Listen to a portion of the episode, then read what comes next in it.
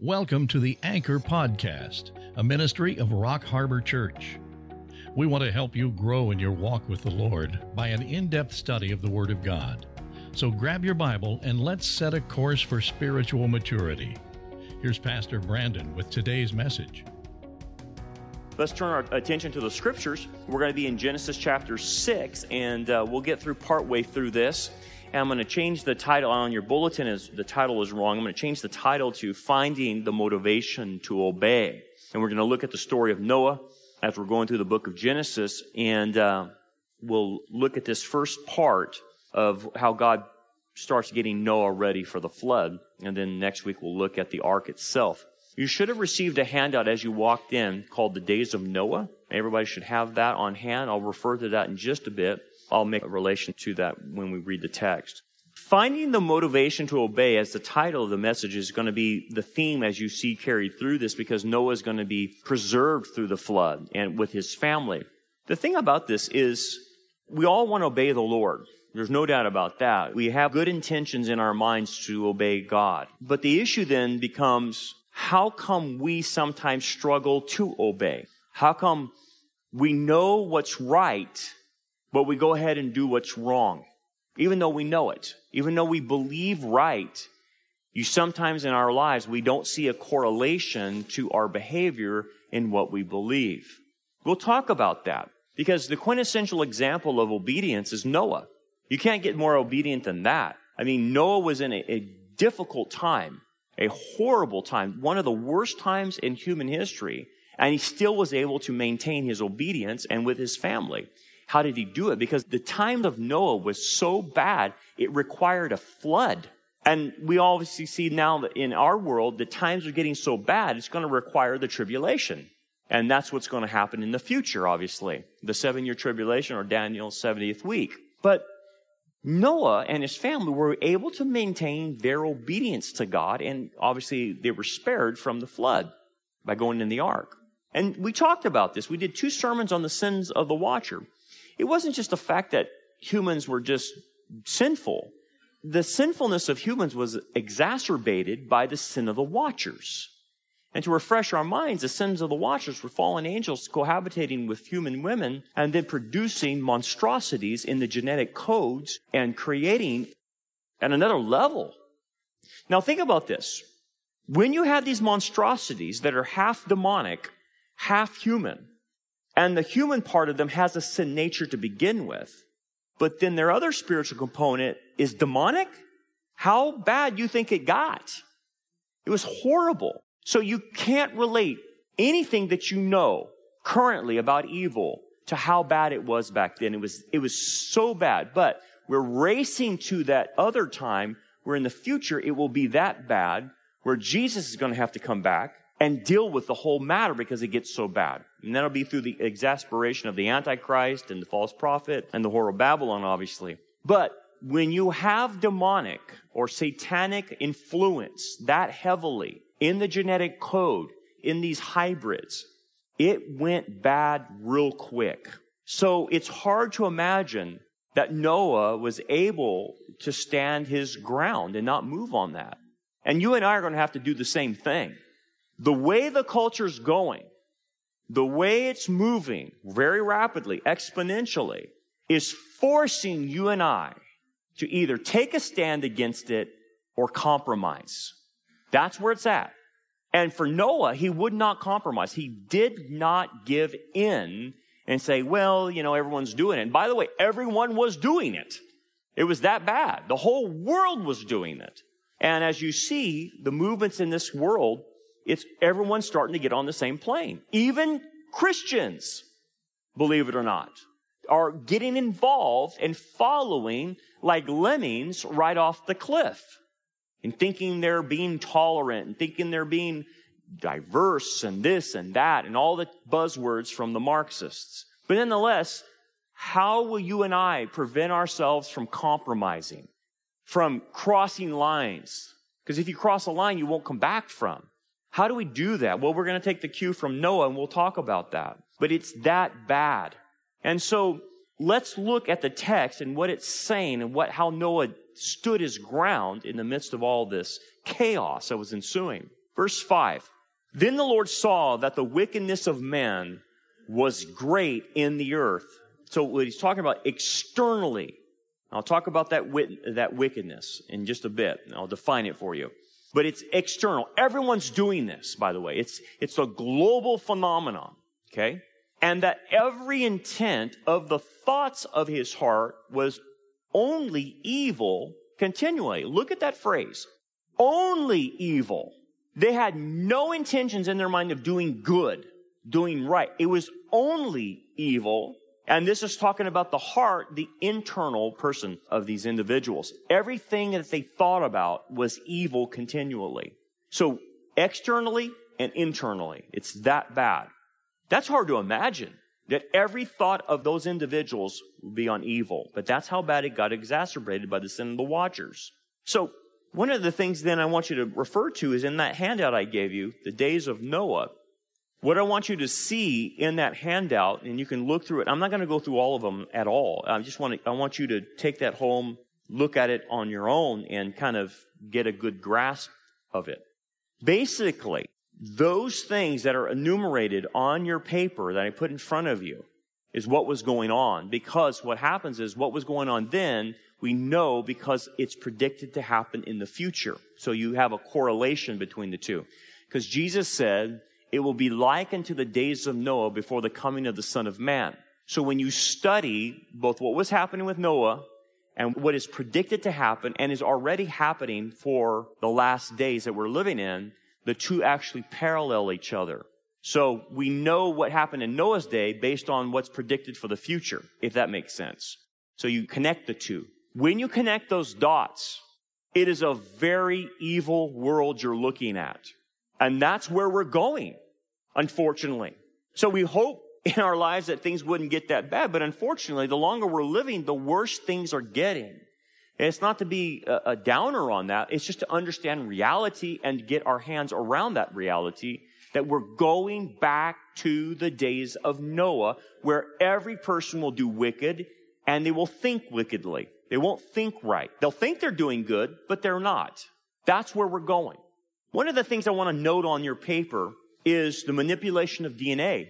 That's one of the hallmarks that started all this. The fallen angels were doing this through human cohabitation. And that being the case, they were tampering with DNA.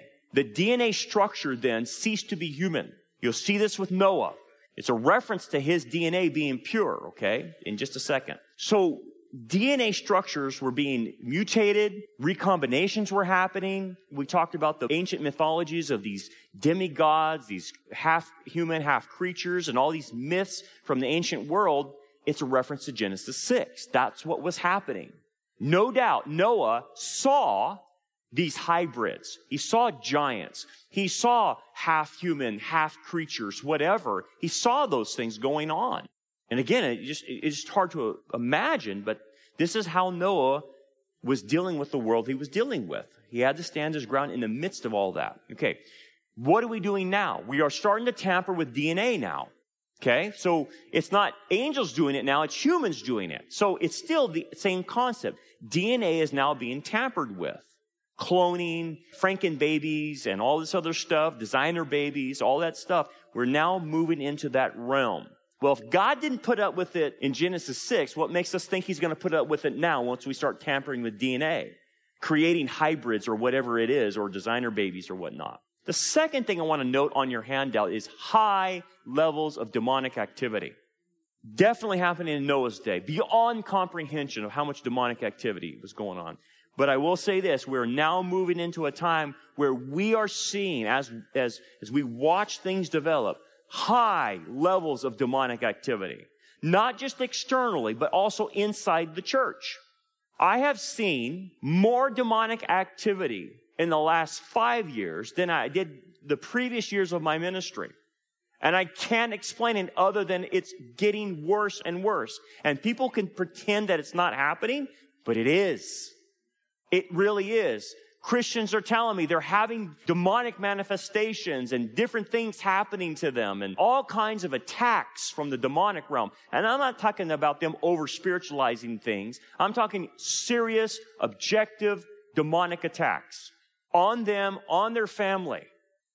So I, I'm getting the reports. I also hear about outside other remnant churches having the same thing, seeing high, high levels of demonic attack. So the point about this is things are ramping up in the spiritual world. And as you look into tribulation, it's high levels of demonic activity once again. It's no joke, man. It's not a game. The demonic realm is up to something. They are bringing their plans to fruition. God is allowing it, obviously. But like as in the days of Noah, so shall it be the coming of the Son of Man. We should expect this. So those are the two things I just wanted to highlight as a parallel. And there's more parallels you can read on your, that handout. But it's that bad. And the idea is, this is interesting. With the high levels of demonic activity, they parallel what was happening in Noah's day. As you recall, we talked about what were the watchers doing? They were giving information to these human fathers who were told, if you allow us to marry your daughter, we'll give you secret information. And that secret information was there to exacerbate the, the, sinful nature and the conditions of the world towards more evil. So think about this when these angelic creatures gave humans secret information about metallurgy, about astronomy, and different things, with the combination of the sin nature and evil, those humans made and invented things and developed things that brought more destruction, brought more chaos to the world. It didn't help humans, it made it worse. So, like you can read extra biblical literature, one of the big issues they were teaching humans how to do warfare, how to make weapons, and things of that nature. And because of that, you know, you'll see in the text, violence erupted. People were knowing how to do certain things and kill certain, uh, kill certain ways. Now you bring it into our world today. There have been reports that highly intelligent people are being given information from the demonic realm. What do you mean? Well, as an example, there's a famous mathematician, I can't remember his name in India, super smart. But for instance, no one in the, in the world of mathematics could solve a problem. They all struggled with it. The highest mathematicians couldn't solve the problem. Anyway, this guy from India eventually solved the problem. And no one knew how he did it. So they asked him, How did you do it? And he goes, Well, a spirit came to me and told me how to solve the problem. So you have that level of information being given out. And now that's just math, okay? But it does show you that people who do not know the Lord, that are highly intelligent and are given information, end up destroying things. Think about the principle. If secret knowledge or more knowledge is given to a human being that has a sinful proclivity, they become extremely dangerous. For instance, think about Google. Think about Amazon. Think about Facebook. How much power those owners of those corporations have. It's unbelievable. Now let's take that mindset and that kind of power and let's twist it to serve Satan's purposes. You see how evil things can get really quick? If you use Google or Amazon or Facebook in an evil way, things can get out of control that quick. And so that's what I want you to understand is that's what was happening in Genesis 6 as secret information was given out and now information is given to highly intelligent people to develop and invent certain things that will be the demise of the human race through the tribulation. Do not think for a moment that the technology that exists is not going to be used by the Antichrist. Of course he would. What is it showing you? That information is being given out. That's what the word occult means to reveal secret information. And these people are not Christians who own these companies. Who knows what's going on behind the scenes? But we know this, that the evil dictators of the past were in touch with Satanism, like Hitler and Stalin and all these other creeps that killed masses and masses of humanity. What, what's Satan's strategy? Well, we know in Genesis 6 it was to corrupt the Messiah's line and mess up the genetics so that Messiah couldn't come as a human being. That's number one. The second thing is to eliminate all human beings on the face of the planet. And it did, because Satan knows if he can get humans to thoroughly rebel against God, then God's justice will demand that they get wiped out. And it did. The plan was very successful. Only eight people of the entire world were able to be saved. Everyone else deserved to die. He was successful in that. And the same is true in the tribulation. The idea is to wipe out all human beings. That's the agenda. That's why you see the proliferation of abortion. That's why you see the proliferation of homosexuality and lesbianism, because they can't produce. The idea is to wipe out the human race. Kill all of them. That's Satan's game and, and his plan. Okay. That being the case, then let's return to the text and look at verse 6. And the Lord was sorry that he had made man on the earth and he was grieved in his heart. Now, the idea of sorry, or sometimes your translation will say repented, it's not that God didn't know this was going to happen. Obviously, with his omniscience, he did. What it means in the Hebrew is this, that God changed his behavior towards human beings because of their behavior. And that's the way he, you, have you have to think about God. It's like looking at a fan that blows air out, okay? So this fan is blowing air out in one direction. You can stand in front of the fan and have the air blow on you, or you can stand to the side and the air will miss you. And that's the way you have to think about the wrath of God. If you're saved, if you obey, if you repent, you stand outside of where the air is blowing, so to speak. But if you decide to take a position against God in rebellion, then you'll be standing directly in front of that fan. And that fan will blow the wrath of God on you, so to speak, if you understand the analogy. And that's what the Hebrew is saying is because of what man was doing through the satanic realm, God was forced by his own justice to wipe everyone off the planet except Noah and his family. So don't get the idea that God repented because it says in other scriptures that God can't repent because he already knows it. And this is 1 Samuel 15, 11 says he can't repent. So it's the idea of God reacting to the behavior of humans. Verse 7. So the Lord said, I will destroy man whom I have created from the face of the earth. I will wipe out, blot out, to terminate. And it's so bad he has to, he has to do this globally. That's how bad it is, okay? Both man and beast. Notice that, that animals are included in this, creeping things and birds of the air, for I am sorry that I made them. Now, the idea here is that he kills all creatures except the aquatic animals. And you say, well, why? Well, it shows you that something's going on in the DNA. Because animals are not necessarily evil, neither are birds or anything like that. But why does he have to get rid of them? Why does he only take pairs of two into the ark? Because because of the sin of the watchers, they have contaminated the DNA, not just of humans, but of animals as well. Like I told you, in some of the ancient mythologies, there's always a recombination of human and animal mixtures where you have these demigods that have both animal and human features. Joshua saw the same thing. That's why he was told to herem people in certain villages and clans. God told him, I want the women, the children, and the beasts all killed because the DNA had been tampered with. They weren't fully human. They weren't fully animals. There was tampering with the DNA. So that's why God includes the animals into the flood and kills them, except for the ones he put on the ark. Again, this shows you how prolific Satan had been and contaminating all DNA. It was that bad. All DNA is fouled up, messed up. Amazing. Okay. Verse 8. But Noah found grace in the eyes of the Lord. Okay. And, and, this is why he's spared from the just flood judgment and his family will be spared. And then Moses gives the reasons why. Verse nine. This is the genealogy of Noah. And it says Noah was a just man. And that word justice means righteous. And what do we mean by that? It means positionally he's righteous because he believes in Yahweh, but he's externally righteous as well. Noah has not caved into the culture. He is holding the line morally and holding the line for his family as well.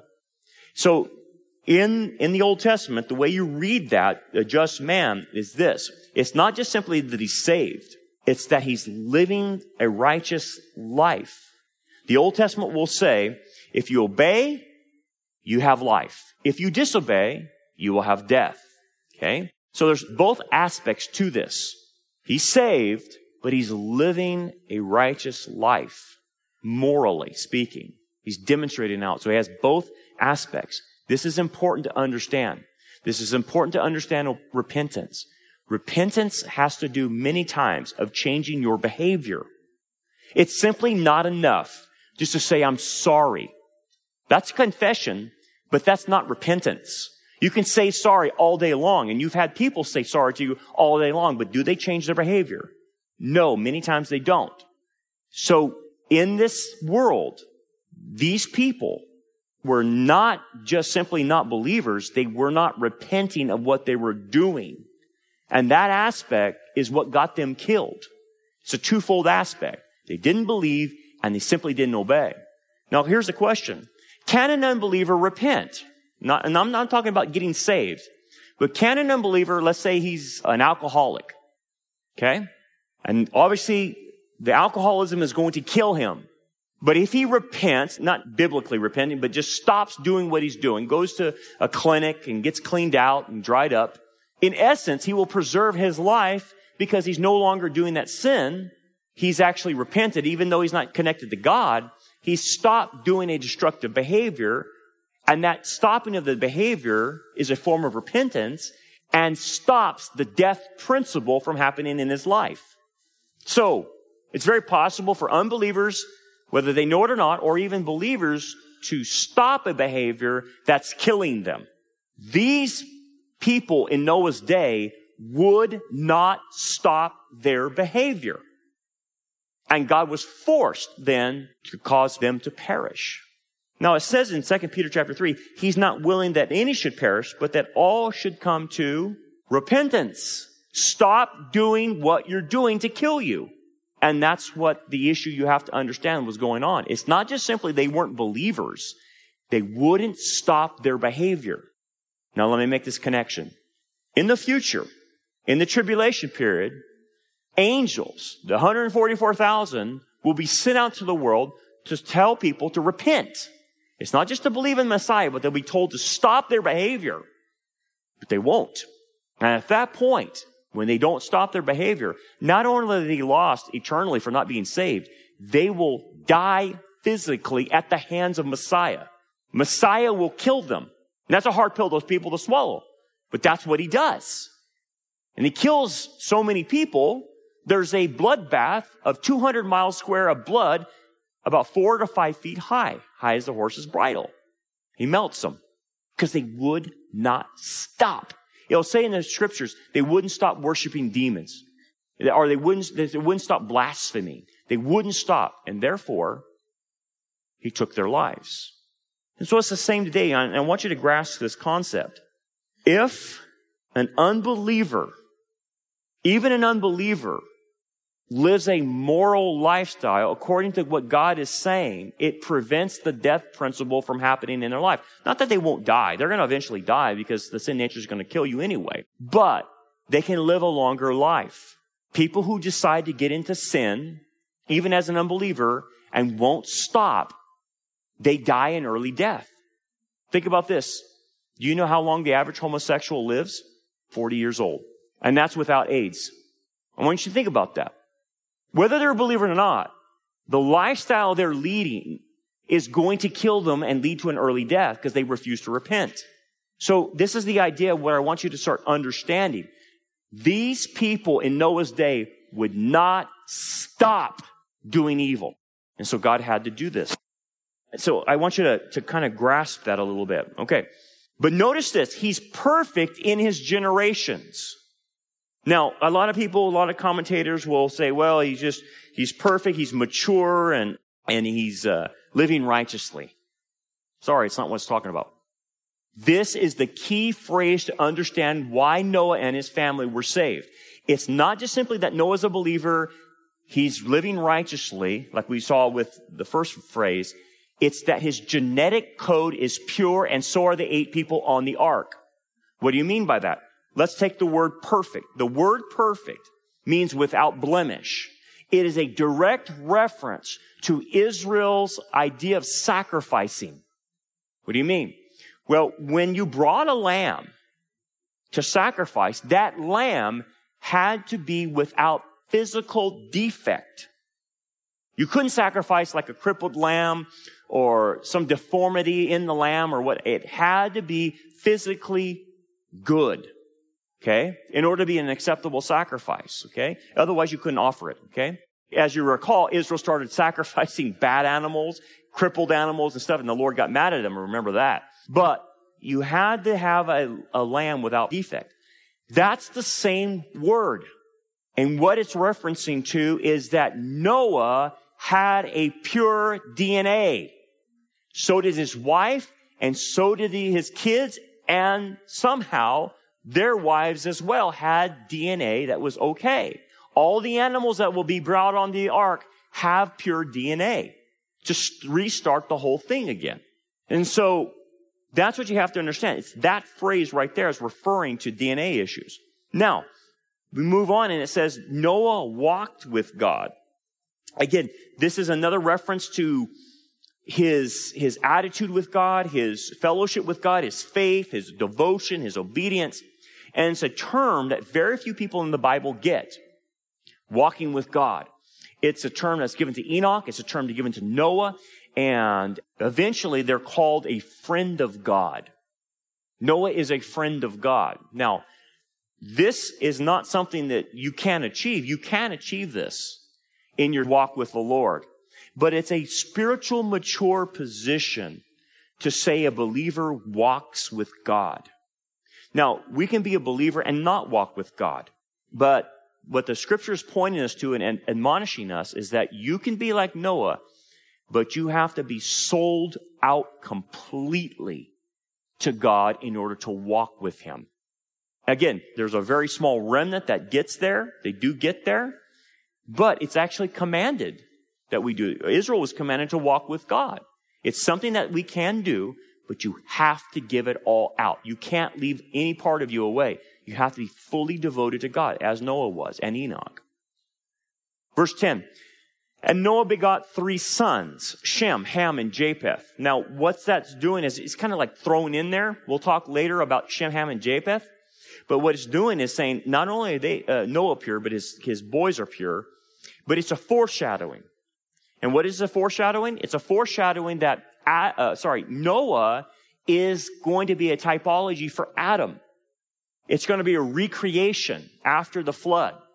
And so Noah is like Adam. And as Adam had sons, so will Noah. And these sons, by the way, will be who populates the planet. You know something interesting? This will blow you away. And scientists seem to not figure this out. But you know it. There are only three DNA structures. There's only three. Why is that? How many boys? Three. They will never link it to them. They don't want to link it to them.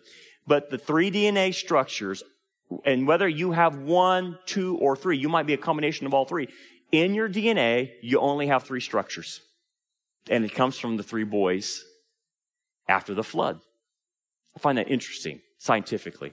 Science backs everything the Bible says up. Isn't that amazing? Verse 11.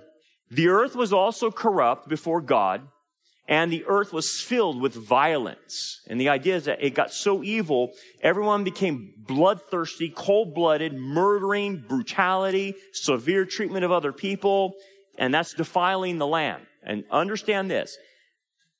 Because the land is being defiled, the earth is being defiled, God will not dwell there. It's just like the lesson he told Israel. If you defile the land, I won't dwell there. Future implications. The world is getting so polluted. But here's the thing Jesus is coming back to reign on the throne of David on our planet. But the same principle applies. He will not reign on that throne, on our soil, until all evil and wickedness is expunged. Hence, that is the purpose for the tribulation.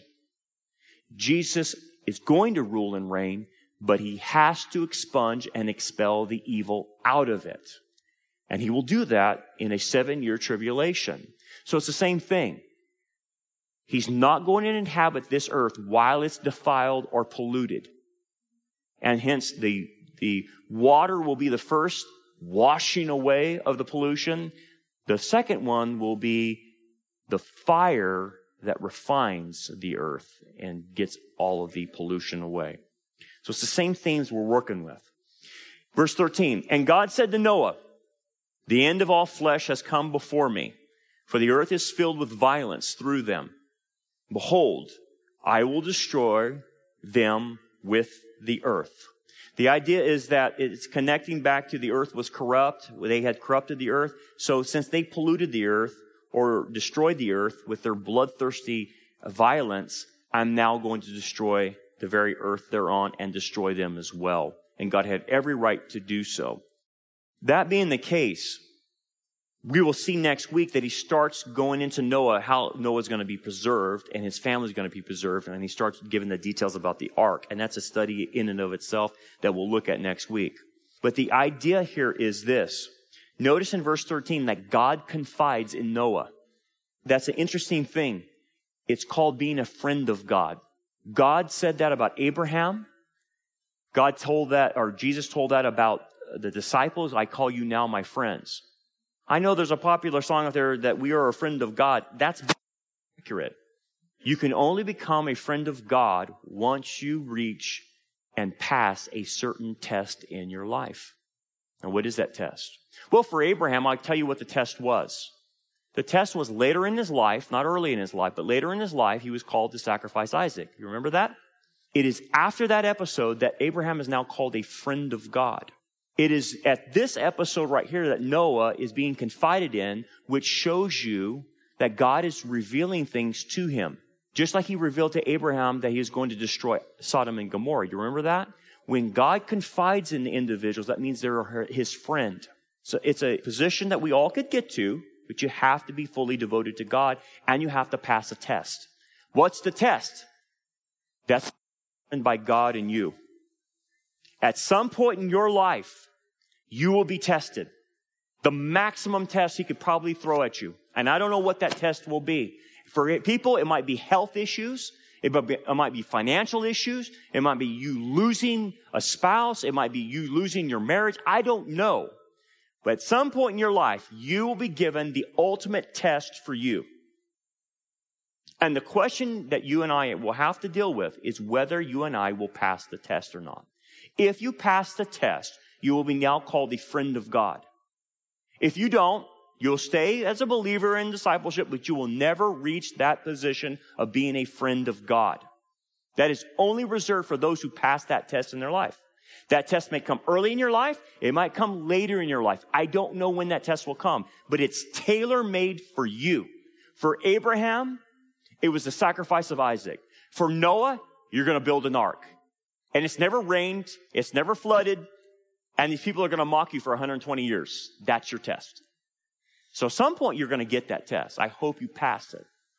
Now, w- with that being said, what's the application on this? Because this is, there's a lot here. The question is, how does Noah stay so faithful to God? How is he a friend of God that God even confides in him, talks to him? How did he reach that status uh, uh, of just staying like a rock in the midst of the pure evil that he was immersed in? Because it's hard enough for the days we live in. Here's what I want to show you in the application. Hebrews 11:6 talks about this. Without faith, it is impossible to please God, right? For he who comes to God must believe that he is, and that he is a rewarder. Listen to the last phrase. A rewarder of those who diligently seek him. That's the last phrase. Now, all of us believe in God. Yep. I believe in God, trust in Jesus for my Savior. Yes. Okay. The, the question is, are you seeking Him diligently because you know He's a rewarder of those who seek Him? What do you mean by that? Let me back up a little bit. Faith and obedience, as Noah was obedient to all that he did, showed his, his faith, right? Faith and obedience are connected, right? So sometimes you want to say, I can tell you what someone believes by how they obey. Okay, their obedience will show you their faith a lot of times. It's connected. James will connect the two in the book of James. There's one other little ingredient in the connection between faith and obedience. And this is where I want you to center in on based on Hebrews 11. It's the will. You have faith, and then your will plays a part in your obedience. Okay? Now, what do you mean by that? Well, you obviously know that Christians can believe in certain things and affirm them and say, I believe that. But then they don't do it. Right? You can believe certain things and not do them. that is showing you an evidence of that they are not willing to do it. They might believe it, but their will now is getting in the way of it. Ah. Well, why would somebody not want to obey? Because in their will, and this is where it centers, the will is motivated by what Hebrews is saying by reward. What do you mean? To be willing to obey, I have to understand that God is a rewarder of those who diligently seek Him. Now follow me on this. The reason Noah has a motivation to obey is because he knows he will be rewarded for that obedience. I'm not talking about salvation. It pays to obey is the principle. Not in salvation, but for reward. Here's the deal. Noah sees what God will reward him for, understands that God is a rewarder of those who diligently seek him, and he values that reward. Hence, he's motivated to obey because he values the reward. Follow me on this. When someone doesn't value the reward of obedience, whatever that reward is, an abundant life, or whatever rewards in the next life, or whatever, you'll eat from the, of the knowledge of, uh, uh, uh, sorry, the tree of life. You'll eat from that tree. When someone doesn't value the rewards of obedience, they lack the motivation to obey. If that makes sense. Hence, you must value the things God values in order to motivate your will to obey. If you don't value the abundant life, you won't want to obey. What will you obey? You will obey the dictates of your own will. That's what you obey. You will, val- you will obey what you value. And that's what caused Noah to stand in the gap and not cave in. He valued. Now, now here's the deal. As an example, do you remember Jacob and Esau? That scene in which Esau comes in, he's hungry, and he, he devalues his birthright and, and that the line uh, of the Abrahamic covenant is going to go through him. He devalues it so bad that he sells his birthright to Jacob for a pot of stew. Remember that? That's how much he valued the things of God. So Jacob obviously valued those things. He wanted it and he took it. And he was, he was willing to accept it, no doubt about it. The point about that is, is Esau was a man who didn't value the things of God. It didn't matter to him. He didn't care. Hence, he wasn't motivated to obey. The question you and I must face, especially in the times we're living, the days of Noah, you have to start valuing the reward that God offers for obedience. What do you mean? What are the rewards? Do you know them? What are the rewards of obedience? Well, I understand the abundant life. Is the abundant life important to you? If it's not, you won't obey. Let me ask you this. Is eating from the tree of life important to you? Is being a king in the next life, a ruler, important to you? Is uh, having access uh, in, uh, as far as servitude to the Lord important to you in the next life? See, these are the questions you have to wrestle with. You have to understand your rewards. You have to understand what crowns mean, all that stuff. If you don't value rewards, you won't obey. You have no motivation to do it. If you do obey, it'll be just simply hollow obedience.